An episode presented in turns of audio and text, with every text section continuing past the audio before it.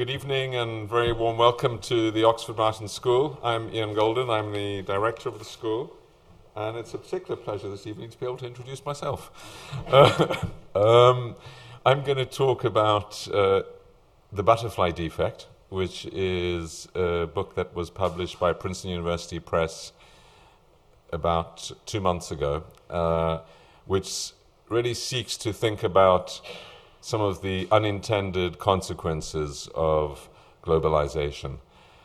I've written a number of other books around other aspects of globalization. So I wrote Exceptional People, which is about migration. I wrote Globalization for Development, which is the policies that countries need to adopt in order to be more effective at developing as open, integrated societies. And I wrote Divided Nations, which is about global governance. So this is the fourth in a series of books, and it's quite closely related to another book which was published recently called Is the Planet Full?, which I edited, which seeks to think about some of the adding up problems. And I'll touch on various aspects of these books, but focusing on the butterfly defect. The reason I wrote this book was because I'm deeply concerned about globalization and its future. I believe that it has been the most powerful progressive force in the history of humanity, but I also believe that it now could be one of the most destructive forces that humanity has ever known. And that many people already perceive that the harms that globalization brings outweigh the goods. The bads seem to overwhelm the goods.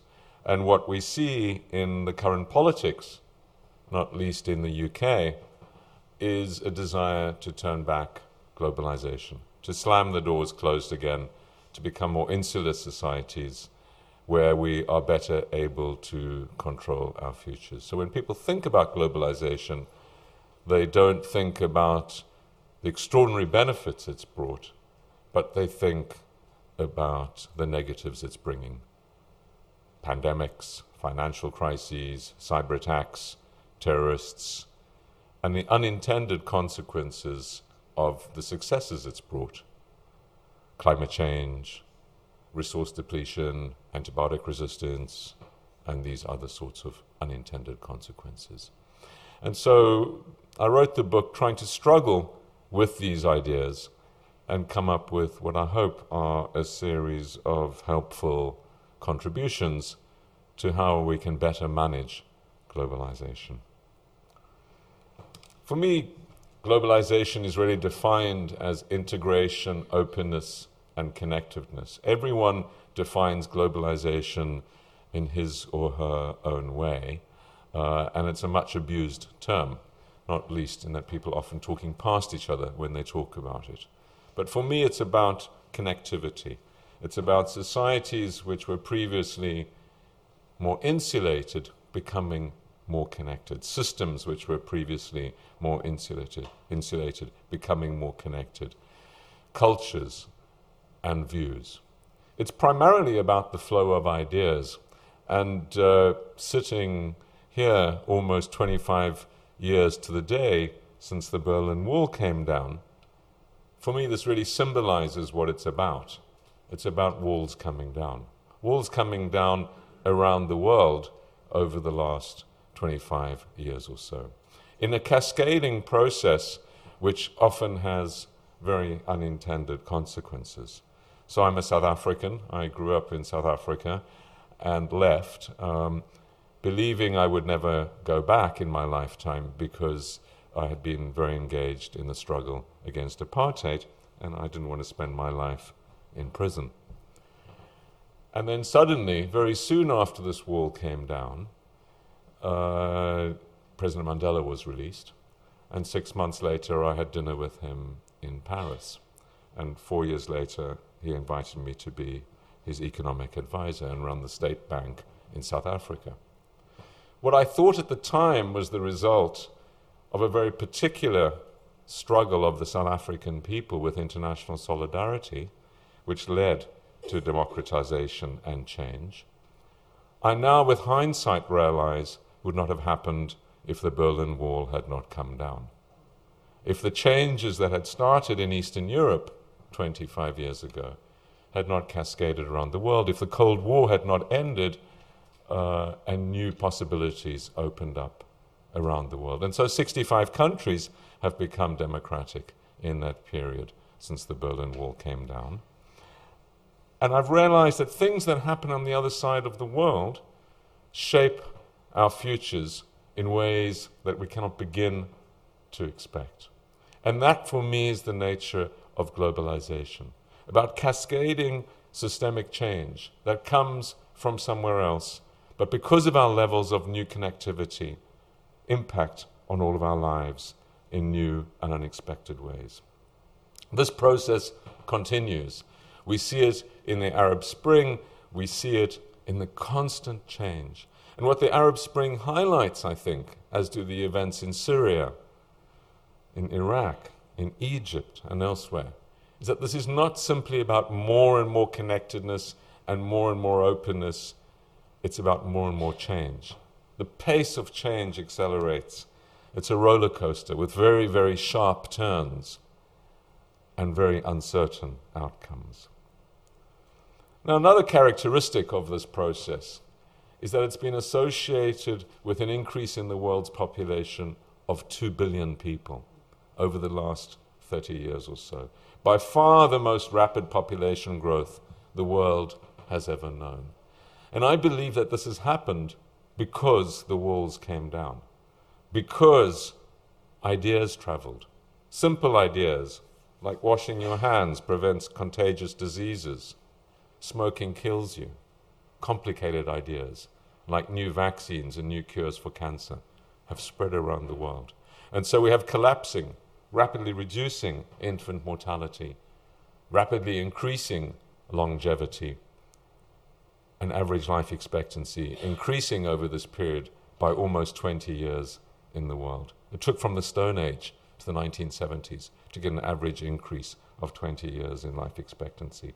So things happening in our lifetimes, and even the young people in the room's lifetimes, that simply are at a scale and pace and spread that were unimaginable prior to these walls coming down. And that's why I believe that globalization is the most progressive force in the history of humanity, because it's increased life expectancies, reduced poverty, and led to more people having longer, healthier lives than any previous force in history. And of course, the other characteristic of this time is it's not only about physical connectivity, it's also about virtual connectivity. And that's the same period of time, the last 25 years, of the internet and our new virtual connectivity. That was established at about the same time. So this interweaving of the world, this new system, this new network, the nervous system of the world, leads to the most remarkable spreading of ideas, of potential, and the leapfrogging of ideas in ways that were impossible to imagine before. The combination of walls coming down, ideological walls, political walls, economic walls, and also the need for physical context. So a real change in the way that we connect. This is simply airline traffic depicted here, with 10% compound growth per year over this period of time. There are lots of different ways to depict the changes. Because I'm an economist, I tend to look at financial flows. This is simply the left-hand panel showing the advanced economies, the right-hand panel, the developing countries. The blue lines are measures of restrictiveness, and the red lines are measures of openness within societies. And you see this rapid decline in restrictiveness measures and rapid increase in openness measures. This is another way of looking at the same thing. And these are ODAs, aid flows, FDIs, foreign direct investment. Remittances is what migrants send back, and portfolio investment is bond and equity flows.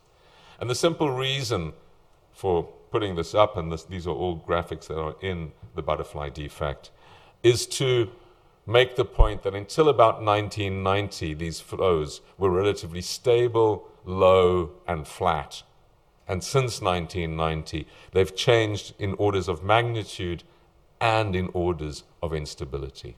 And that is the nature of globalization. It's about much more flowing, but much more unstable flowing as well, across borders. So a most remarkable story. This is just another way of talking about the same thing. This is trade, movement of goods and products and services across borders. And you see this rapid rise in the 90s. And some of these countries, like red depicted here, China, didn't even participate actively, really, in these markets prior to 1990. Now, together with this increased participation of more and more actors, there's also been a very rapid rise in complexity. And part of the challenge, part of the butterfly defect, is managing complexity, managing more and more linkages in our lives, in our systems, in our products, in our goods and services. How do we manage growing complexity, and how do we manage growing success? 3.5 billion more middle-class consumers. When people come together, when they share ideas, when they share opportunities, they get wealthier. They escape poverty. And that's why, despite the world's population increasing by about 2 billion over the last 25 years or so, the number of desperately poor people living under $1 a day has gone down by about 300 million. This has never happened in history before. Historically, as the number of people increased rapidly, so too did the number of desperately poor, even if their relative share declined. So we live in a most remarkable time. The red here is income growth, exponential. The green is population growth, arithmetic. And what you see is that population growth has never been that rapid, but so too has income growth. And income growth is even more rapid than population growth. There was a time about 1,000 years ago when income growth also exceeded population growth. And that time, like this time, was a period of migration and interconnectedness. It was when Europe and Asia met each other. Ideas in what are now India and China were brought to Europe. It did not last. There's another time, which I'm working on at the moment for another book, about 500 years ago, which we think of as the Renaissance, a period triggered also by massive technological revolutions. That was the Gutenberg Press. That did not last and had no long-term impact on the world. But this period we live in is different. This period of our lives is fundamentally different to any period before in the speed and pace of change, growth in population, and growth in incomes. Can it last? What's next? That's the question that we ask. And across the Oxford Martin School, we have over 300 people thinking about these what next questions. But I'm thinking about it particularly in my own work in the context of globalization, connectivity, and the linkages that facilitate these new developments. And there are two things I worry about. The first is this. While the walls between societies have gone down, the walls within societies are going up. Inequality is increasing everywhere. The OECD data shows this, and I believe it is because of globalization. It's because globalization provides extraordinary benefits for those that are there at the right time, at the right place, with the right skills, with the right attitude to be able to benefit. But for those that are not, because they're imprisoned in geography, in localities, by skills or by mindsets which do not allow them to benefit, they fall further and further behind. And inequality is also increasing because of this reason. Systemic risk is growing. And what we know is that risk affects poor people and poor countries much more than it affects those that have resources. It's the poor people that are always most vulnerable to risk because they live in the low-lying valleys or because they have the worst nutrition and therefore their immune systems are not as well developed, or they don't have the savings in their bank's accounts to be able to withstand financial crises, etc. So poor people become poorer when you have more risk relative to those that are able to build resilience and have the means to resist. When we open our doors, wonderful things come through. New vaccinations, new nutrition, new ideas, new work opportunities, new technologies, many fantastic things that lead us to have longer, healthier lives and escape poverty, that lead the world to have more rapid innovation than any period in its history. That's the product of connectivity. And it's provided those benefits of the slide that I showed you of the most rapid population growth and income growth the world has ever known. At the same time, the terrible things come through our doors as well, the shocks. And so the question is, how do we build pipes between our societies and only have good things coming down these pipes? How do we have airports that don't spread pandemics but only spread travel and tourism and good things? How do we have cyber lines that don't lead to cyber attacks? How do we have network financial systems that don't lead to financial collapse? How do we manage the systemic risks which are endemic in globalization? They are part and parcel of it. And just like in our own lives, as we get closer to people, we are more vulnerable to them. We are more vulnerable to them being nasty to us or having a problem. We feel affected. So too it is for the whole world. As we get closer and more integrated, we become more vulnerable to what others do. And the richer we get, the more we affect others. If you're a poor peasant, what you do has very little impact on the rest of the world. What you eat, what you consume, how you do it. But as you get wealthier and more connected, what you do increasingly affects others. And so part of the systemic risk is the tragedy of the commons, the growing tension between individual self-interest, particularly incentivized by market forces which say the more we consume, the better we are, the more we earn, the better we are, and the planet, which has the opposite impression. So the question is, can we all get wealthy? Can we imagine a world of 7 billion people escaping poverty? Can we imagine a world where everyone climbs the same energy ladder that we've climbed? Does this add up? How does it work?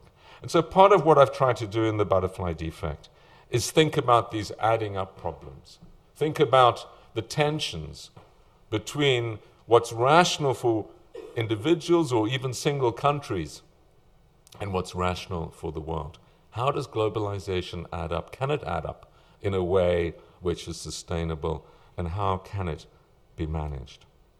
So we move into this period which has been described as the Anthropocene, where what we do as humans affect the world in ways that it was not affected before, that the shaping of it is our own doing. And the problem in thinking about this new period of hyperconnectivity and integration, population growth and wealth growth with growing inequality is that the past is a very poor guide to the future.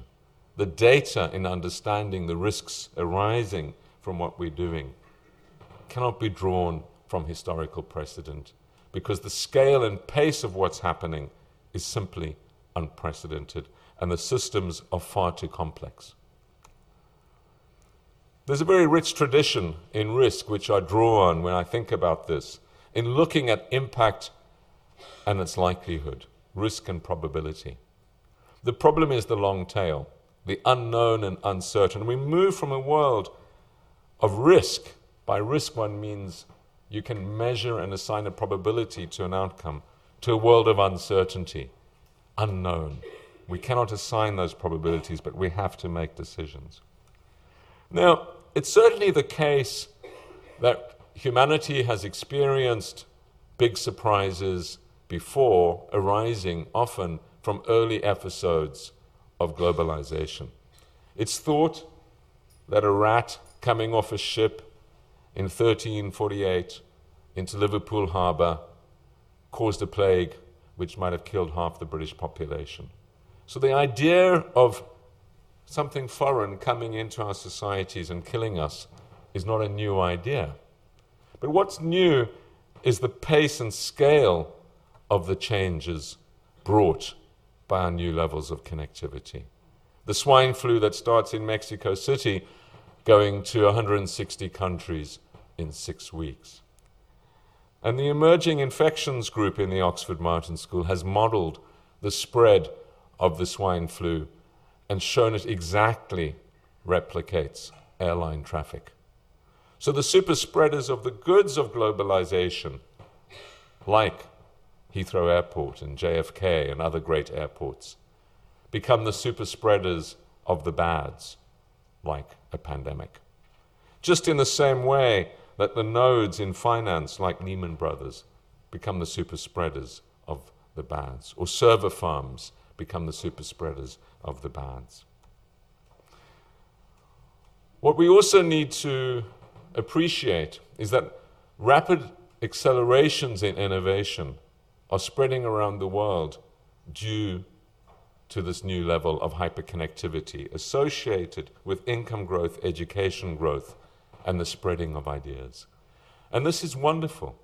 Technological progress will enhance all of our lives dramatically, and particularly enhance the lives of those that are still suffering from poverty and many, many other things that we have escaped. And yet all technologies are dual use. And so how one manages dual use technologies in highly integrated systems becomes a key question. In finance, it's what Warren Buffett called the weapons of mass destruction, credit derivatives, which became the source of instability in finance, even though they were designed to be the source of removal, of spreading, of risk. So one of the technologies I worry about is DNA sequencing. DNA sequencing will dramatically improve all of our healthcare. I think even the National Health Service in the UK will be able to afford individualized DNA sequencing in the next decade or so.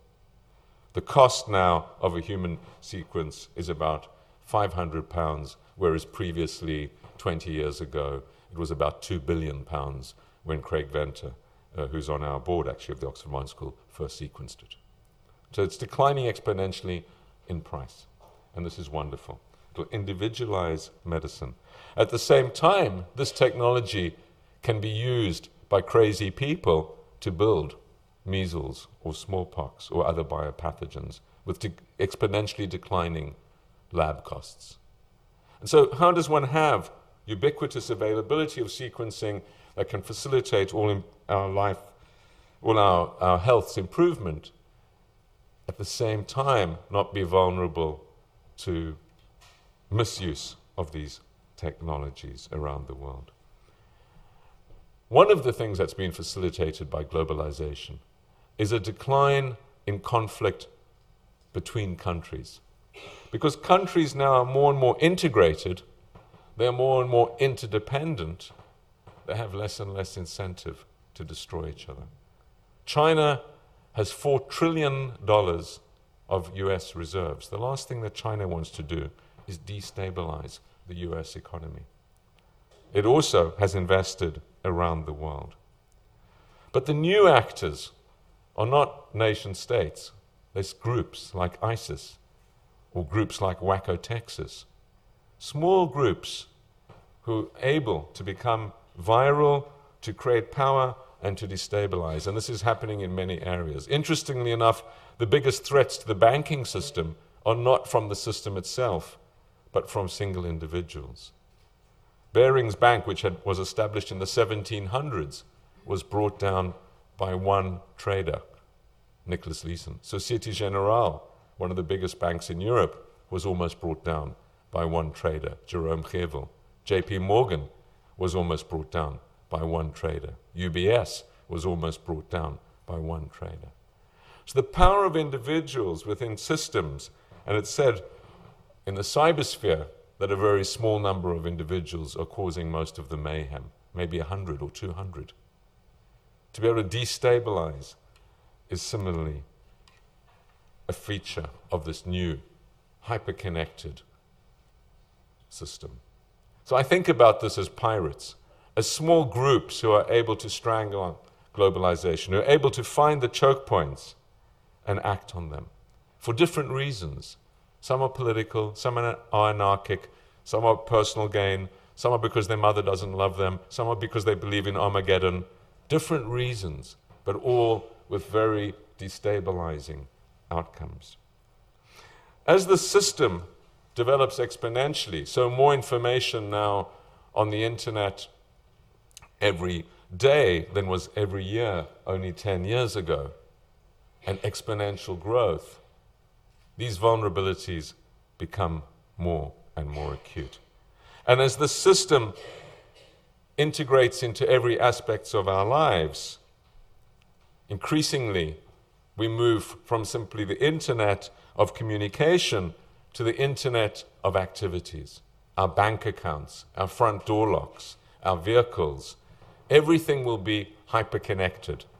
And increasingly, as well, it'll come into our bodies. So we will have processes in our bodies that will enhance how we are.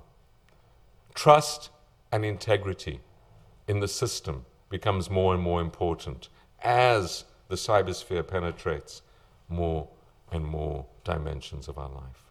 You don't want anyone to open your bank account, your front door, crash your car into someone else, or worst of all, turn you off. So how you manage this and how we have a system of extraordinary machine intelligence and capability, but machine intelligence which we're in control of, which is trusted and which has integrity, becomes important. And so one of the challenges we'll see is increasingly this one, where the fear of technologies is balanced with the possibilities. And we see it in our own lives. I live in North Oxford, and the surest way to get an aggravated dinner party conversation is to start talking about GMOs or nuclear.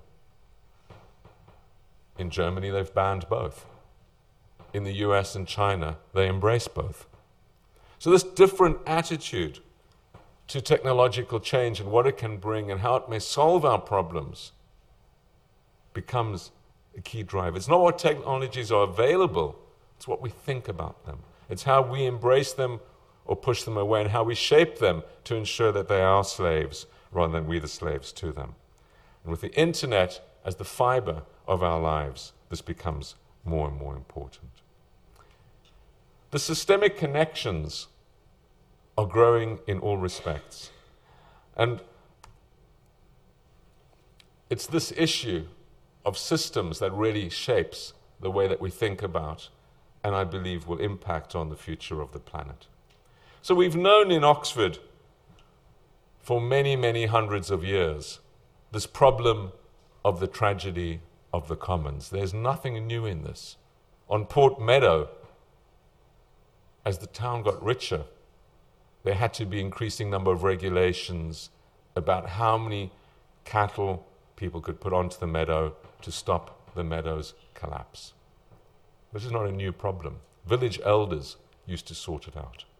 And of course, we've seen it at the North Atlantic Cod, and we've seen it with many areas. The problem is we live in a global village, and there are no village elders. So this is the tuna auction in Tokyo, where this tuna sold for about £1 million. This is the market's response to the scarcity of natural resources. And because we're giving more and more to the market and seeing it as the arbiter of choice, there's more and more danger arising from it. Of course, the tuna don't know how much they're worth. They don't reproduce more when they're worth more, nor do the rhinoceros, nor does the atmosphere or the oceans or the land. These are all what economists call inelastic supply. They don't respond to price. And so the question is, how do we have a world where already there are 4 billion consumers, rapidly rising to 6 billion, possibly 8 billion, all who want the things that we have taken. They all want their sushi, and they all want their energy, and they all want their antibiotics, and they all want the other things that we have, and they have a right to them too. But if they all have them, there will be no more sustainability. Now, governments are not particularly smart at managing this either. Whereas the markets fail, so do governments. 6 countries share the Aral Sea, each doing the right thing, drawing water to feed their people, to irrigate their crops. Collectively, a disaster. Countries acting in their self-interest are unlikely to lead to sustained, collectively good outcomes. And of course, with climate change, we're going to have to, more dramatically than anything we've seen so far, get coordination and get change. There's a very clear economic relationship between economic growth and energy consumption and oil demand. And this is one that we've enjoyed. That's why we're here with the lights on, because for 200 years we've been burning fossil fuels since our Industrial Revolution, which was totally dependent on it. So we're in a situation where the rest of the world is rapidly climbing this curve. And between about 3,000 and 6,000 pounds per capita, which is what 3 billion people around the world are transitioning over this coming decade, people maximize their conversion of income into energy demand and also food demand and others. Not because they're eating more food, but because the processing involved in the food is greater. They move from grains to chicken or fish to beef to packaged to processed. And in each conversion up the chain, there's an almost exponential growth in the amount of energy and water that's associated with that transformation. Until you get down towards the other end of the scale and you get to where I am, eating my whole grains again, even if they come all the way from Latin America. That transition is one that the world is going through. And you see it with car ownership, you see it with energy consumption, and you see it on all things. And so as the world gets richer, it's going to be very, very difficult to stop, amongst other things, climate change. And we know what the IPCC has said. But whereas virtually all scientists, certainly all scientists I've ever met, believe that climate change is happening, getting people to change behavior, to change the way they do things, seems to be much more difficult. The gap between knowledge and action.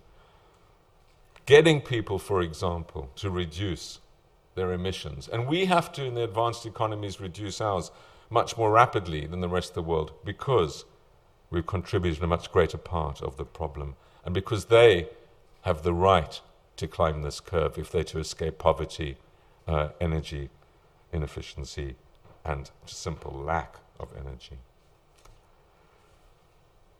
Is this system going to provide the answers? My own concern is that the system is totally unfit for 21st century purpose, and this is the subject of both Divided Nations, my book, and also the Oxford Martin Commission for Future Generations in our report Now for the Long Term, which tries to come up with creative solutions to these governance issues, which are not simply rearranging the furniture, minor reforms of a cosmetic nature largely, heading in the right direction, but not scaled to the urgency or immensity of the challenges. So the system moving at best at evolutionary speed when the challenges generated by the butterfly defect are moving in much, much more rapid ways. And part of the reason why the system is so incapable is again an unintended consequence of globalization.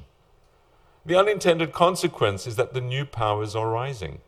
China, India, Brazil, Russia, South Africa, and other places are growing rapidly and asserting that the US with the UK, or even with Europe and Japan, can no longer run the world.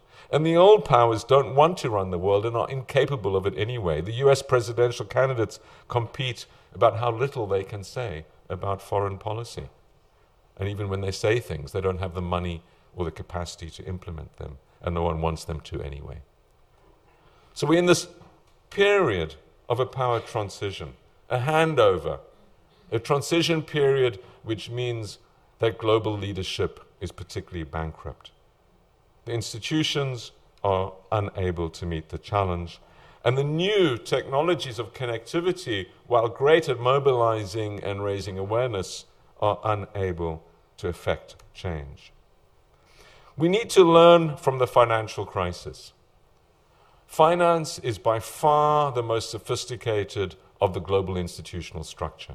It has the best people in the wealthiest institutions at the national and global level, with the most data, and they're most joined up. Just think of the Bank of England and the Treasury in the UK compared to all other parts of the UK government, and think of, at the global level, the IMF and the World Bank compared to all other parts of the global institutional architecture. And you get the sense that finance is the most sophisticated and able of the system. About 1,000 people apply for every job at the IMF, all with PhDs. So it's a very competitive place. These people are not stupid, but they say stupid things. 100,000 people with PhDs who have a very clear mandate, which is financial stability, with all the data in the world, do not see the financial crisis coming. And so one has to think deeply about why, in the best of the systems, was there such a total failure to be able to do what they were meant to do. What is it with global governance, where even the best are blind? I believe there are five reasons that we can point to. The first is the complete failure to understand the nature of interconnectivity, complexity, and the new system of the world. The second, which is related to this, is a complete governance failure. Countries trying to manage in a race to the bottom at the national level when the systems were hyper-interdependent. And so you had this farcical scene in the UK, for example, when Lehman Brothers collapsed, of the Bank of England Treasury not even knowing that they were overnighting all their money back to the US. The failure to understand technological change, because the people that run governments and run regulators and sit in the IMF and the Bank of England and Treasury are not innovators or technical people. They're basically civil servants like me, mostly elderly white men in charge. I have no idea what the traders are doing on the trading floor. And the same is true of the audit committees and others that run the banks and other financial institutions. It's a total mismatch between the innovators, those that are using the innovation, and those that are seeking to understand it. And this happens in many areas. It happens in health systems and in other systems as well. The fourth failure was not too little data, but too much. They were blinded by the blizzard of data, unable to drink from this fire hydrant of information that was coming at them. All the information required to stop the financial crisis was available. They just didn't know where to look.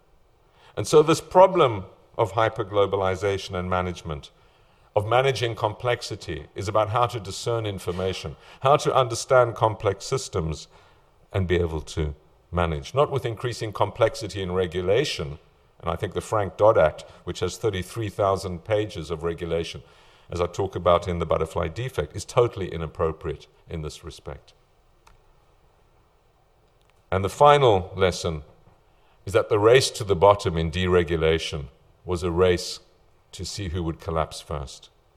The system is operating on short-term basis where the incentives to everyone is to be short-term, to get a quick profit, to get a quick bonus, but not to worry about system stability and the adding up and where things add up. So this tension between individual incentive and the collective outcome was manifest through a total inability to share collective concerns. The trade is worrying about their bonuses, not the global system. The banks worrying about their profits, not the global system. And the regulators worrying about, and the politicians, whether they'd have a job tomorrow, whether they'd be re-elected, and not caring about the stability in the long term. Now, the book, The Butterfly Defect, does not only look at finance. I look at the environment and ecology. I look at health systems. I look at supply chains. I look at infrastructure. And I look at social systems and inequality. Each have chapters devoted to them. And in the chapter on supply chains, I look at this fragmentation and outsourcing. These are just the suppliers to Apple for one of our iPhones. And the interdependencies that arise in these new systems. How we manage them, and how the ideas of lean management have become ubiquitous. This is just the word, or the phrase, lean management citations over time, and how it's grown with globalization around the world. But the same policies adopted in the UK or the US being adopted around the world.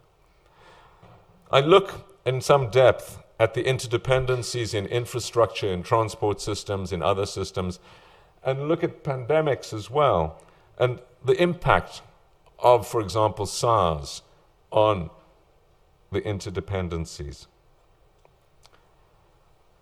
I also look at the book in the book and how to try and think better about data.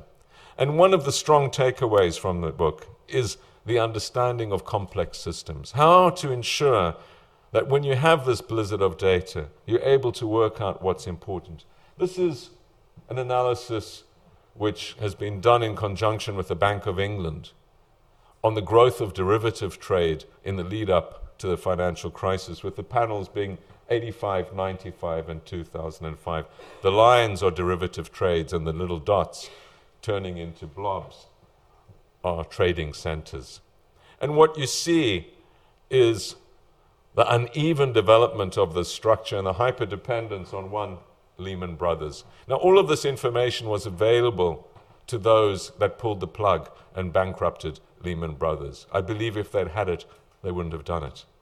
So simple network analysis, understanding nodes and networks, understanding what competition policy, what regulatory policy will do, but also understanding the importance of geography.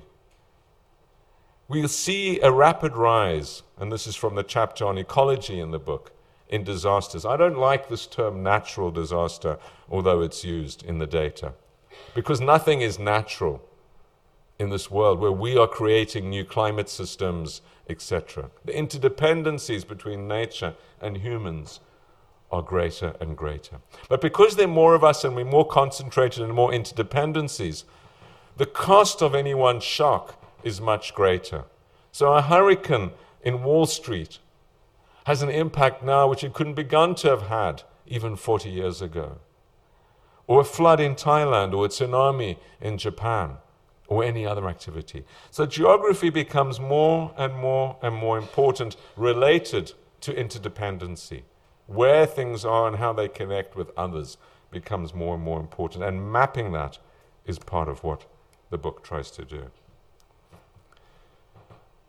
I worry a lot in the book about the politics and consequences of all of this, because my sense is that it's toxic, that it's leading to a vicious downward spiral in which people fear globalization. They fear the foreign. They fear these forces that come from beyond our borders, be they climate change or pandemics or cyber attacks or terrorist attacks.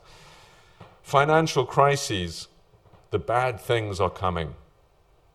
And so the response politically is to withdraw, to try and build walls around our societies, but also withdraw from our institutions which connect us.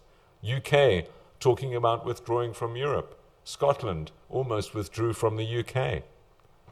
There was an election, albeit not an official one, in Catalonia a couple of days ago. And we see in the politics every day in the UK a desire to try and become an island again, try and recreate a myth about independence and us being able to control our own destinies. And I understand why, because I believe people feel it's out of control. The future is too uncertain, it's too complex. Let's try and pull it back and become local.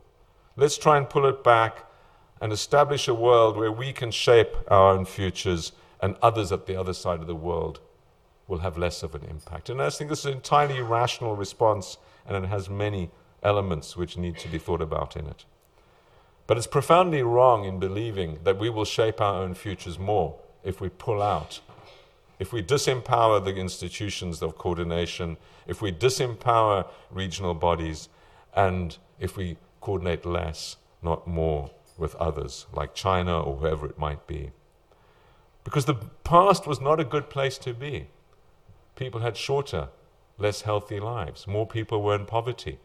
And the risk is not only that if we stop this train moving, that we don't let others get on who haven't yet got on, those that are still in poverty, the 2 billion people in the world who yet to benefit from vaccinations and other benefits, and who are the most vulnerable from the unintended consequences of ours and others' actions, but also because we can solve these problems if we work together.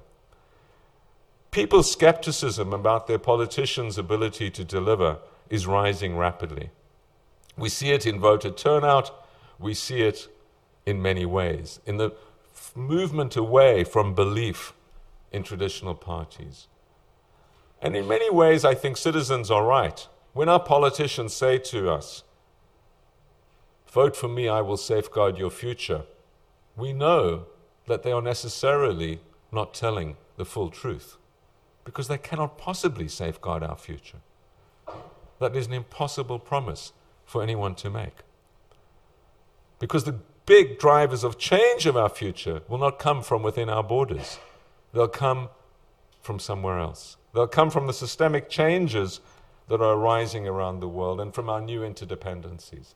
They'll come from things that happen far off and then through a butterfly defect impact on us. So we need to learn to be much more connected but protected. We need to be able to live in a world where we can have these pipes between our societies, where we can have this hyperintegration and ensure that it benefits an increasing number of people, and that we build the resilience in order to be able to manage it. And that is the subject of the butterfly defect. Thank you very much.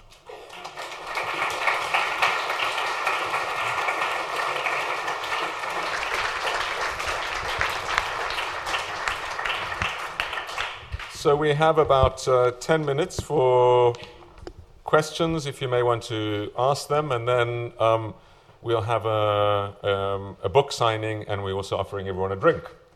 Thank you, Clara. So you'll have a chance also to ask me questions informally. I should say that this is being live webcast and recorded, so if you would not like to be webcast or recorded, my strong advice to you would be not to put up your hand. Gentleman over here. Thank you very much for the brilliant talk, Professor Golden. I would like to ask about your vision in terms of the capacity of international structures to somehow have an effect on the situation. You mentioned that you don't believe anybody could safeguard the future, but at the present day and age, we have lost half the world's biodiversity over the course of the past 40 years. There is nowhere near an agreement on climate change. There is a problem with water shortages in quite a lot of countries around the world. What's the future? What can we do? We have to act on our knowledge. The Oxford Martin Commission for Future Generations was about that, but so too is my book Divided Nations, new ways of thinking about these things, including coalitions of actors. The response we have at the national level, which is to disempower global activities, is precisely the wrong response. You know, I used to beat up on the global institutions, and I know them pretty well. I've spent a lot of my life in the UN system, in the World Bank system, etc. I've been to too many negotiations. And it's very easy to be very despondent and to beat up on them. And I think they're in a particularly bad time at the moment with particularly weak leadership and particularly under-resourced. One of the reasons we have the Ebola crisis, by the way, we do, as Peter Piot explained here a couple of weeks ago, was because the WHO has been disempowered. But the same is happening on every other dimension of global governance. But it's us that does that. We allow second-rate leaders to be appointed to run these institutions. We starve them of resources. So the first thing, I read today in the paper that finally a fund has been raised to meet the threat of Ebola. You know, 4 months after the pandemic has spread. We starve them of resources, we starve them of leadership, we don't allow them to reform to reflect the new mandate needs or the new political realities, and then we wonder why they're not effective. So in the end, the responsibility has to come back to us as national governments. Are we prepared to empower super sovereigns? And I don't believe in global institutions for everything. I actually don't think climate change needs a global institution. 12 countries account for 90% of emissions. Why do you need 202 countries to agree anything?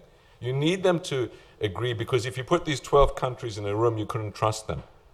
It's a bit like putting 12 banks in a room and ask them to reform the financial system.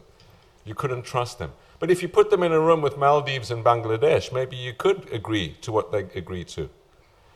So we need to get much better, not only at giving up our sovereignty to other bodies, decisions made by others, but also that you can't have everyone agreeing everything. You need constituencies of those that are prepared to act. Cities become very important and other actors. So my own sense is we need to start at home. We need to get our governments to do the right thing. And then we can worry about others, what others are doing. And our cities, Oxford, wherever we are. Clara, shall I leave this one to you? I think the woman over there, and then I'll leave it to you as to who's... We've only got 5 minutes, but I will be having a drink afterwards, which I need, and I'm sure you need too, after this very positive, I hope, talk on the gloom of the world. Thank you for such a great talk. I'm interested in everything that you said, and I think you had a great point, all great points. I'm a dementia scientist, and so we've come to a point with Alzheimer's disease where the only path forward right now is with big data. And so I'm involved in a lot of international collaboration, and so I'm trying to reconcile how we manage these international collaborations with big data while preventing some of the threats. And I was wondering what your ideas were on that. Yeah. Well, I think that, your research is, for someone my age, your work is extremely important. Mm-hmm. Younger people, hopefully, you know, you'll just harness the benefits. You don't have to worry about it. But I do. So what did you say? The big data challenges, I think, are vast, of different types. We saw what happened to the climate scientists at East Anglia when people accessed their data sources and emails. So there's that sort of problem. There's obviously all the other dimensions. But my own sense is that people like you and people that are working in research collaborations are much more effective at managing it than the banks are, for example, or the National Health Services, for example.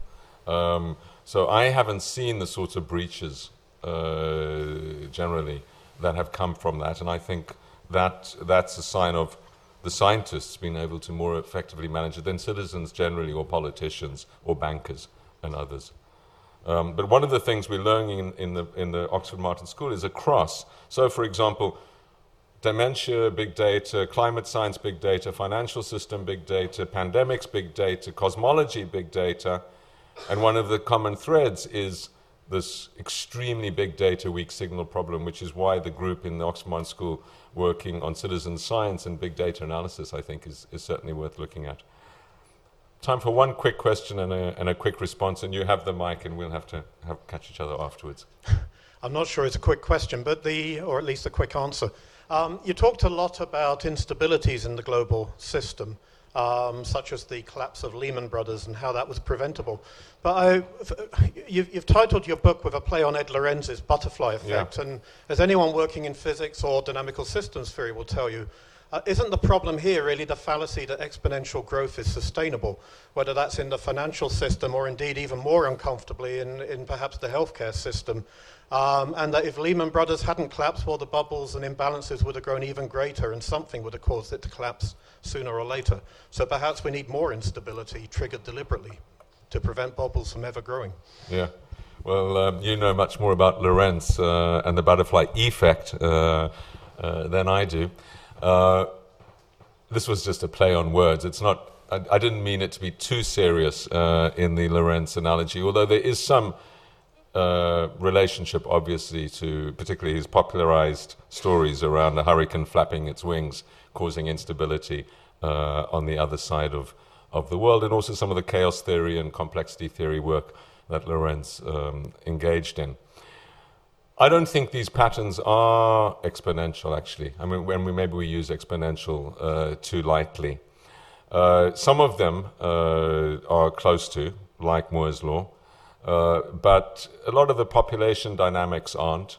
So a lot of people suggest that actually, more than half the countries in the world populations are already below replacement level. A lot of the food dynamics aren't. A lot of the energy dynamics aren't. It's about a certain period in history where we go through the perfect storm, from the conversion of incomes into energy or food demand or water demand or pollutants. And over about $30,000 per capita, about, say, £20,000, people don't tend to pollute much more. I do, because I fly too much. But most people flatten off their pollutions. They don't eat. You don't just keep eating more food. You don't keep driving more. You don't have more clothes. You just put a brand on it and pay 10 times as much for it. But that doesn't really damage the world. It gives someone a high level of intellectual property return. So I'm optimistic that if we can manage, and this goes back in a way to this dementia story where I think there's a similar perfect storm with physical improvements in life expectancy but not mental capabilities that go along with them. If we can manage this perfect storm of the next 20 years or so, and do it in an inclusive way in which the whole world escapes poverty. I can imagine a world in 2050 free of disease, many of the contagious diseases we know, and many of the terrible non-contagious diseases we know, like cancer, free of poverty, where the world is living in relative harmony at relatively high levels of income, and where improvements in the future about well-being, better music, better sport, enhancing life, etc. That's completely comprehensible to me as an outcome. It's managing this transition where you go from a world where only 1 billion people had what we had 25 years ago to a world where 7 growing to 9 billion people will hopefully have that over the next 20, 30 years. That you get the perfect storm because of our incapacity to management. So I don't think it is exponential. I think it's manageable. I think the problem is in the end, a problem of understanding complex systems and managing them. And that comes back to interdependencies and governance, which is the topic of the book. Now, before I close, let me just tell you about some future activities that are happening here at the Oxford Martin School. So on the 13th of November, that's Thursday, we have the continuation of our regular seminars on health in the 21st century. So this has been going now for a number of weeks. The next one is by Kasim Rahini and Professor Terry Dwyer on new strategies for disease prevention. So related to this topic I've just mentioned. 20th on eradicating hepatitis C and so on. Then on the 18th of November, Tuesday the 18th, we have a panel discussion here on the book, Is the Planet Full?, where contributors to that volume will be participating. So that's Charles Godfrey on food, Sarah Harper on aging, Yadvinda Marley on tropical forests, Toby Ord on the ethics, and myself on the governance. And then on the 19th of November, we have David Vines talking about capital failure, restoring trust in the financial system. So do come back for other events. I'm sorry I haven't had time to get to all of your questions, but I hope that you're able to pursue them through the book. I'll be doing a book signing out here and you're all welcome to a drink, and do feel free to stay whether or not you're interested in the book. Thanks. Good evening to you all.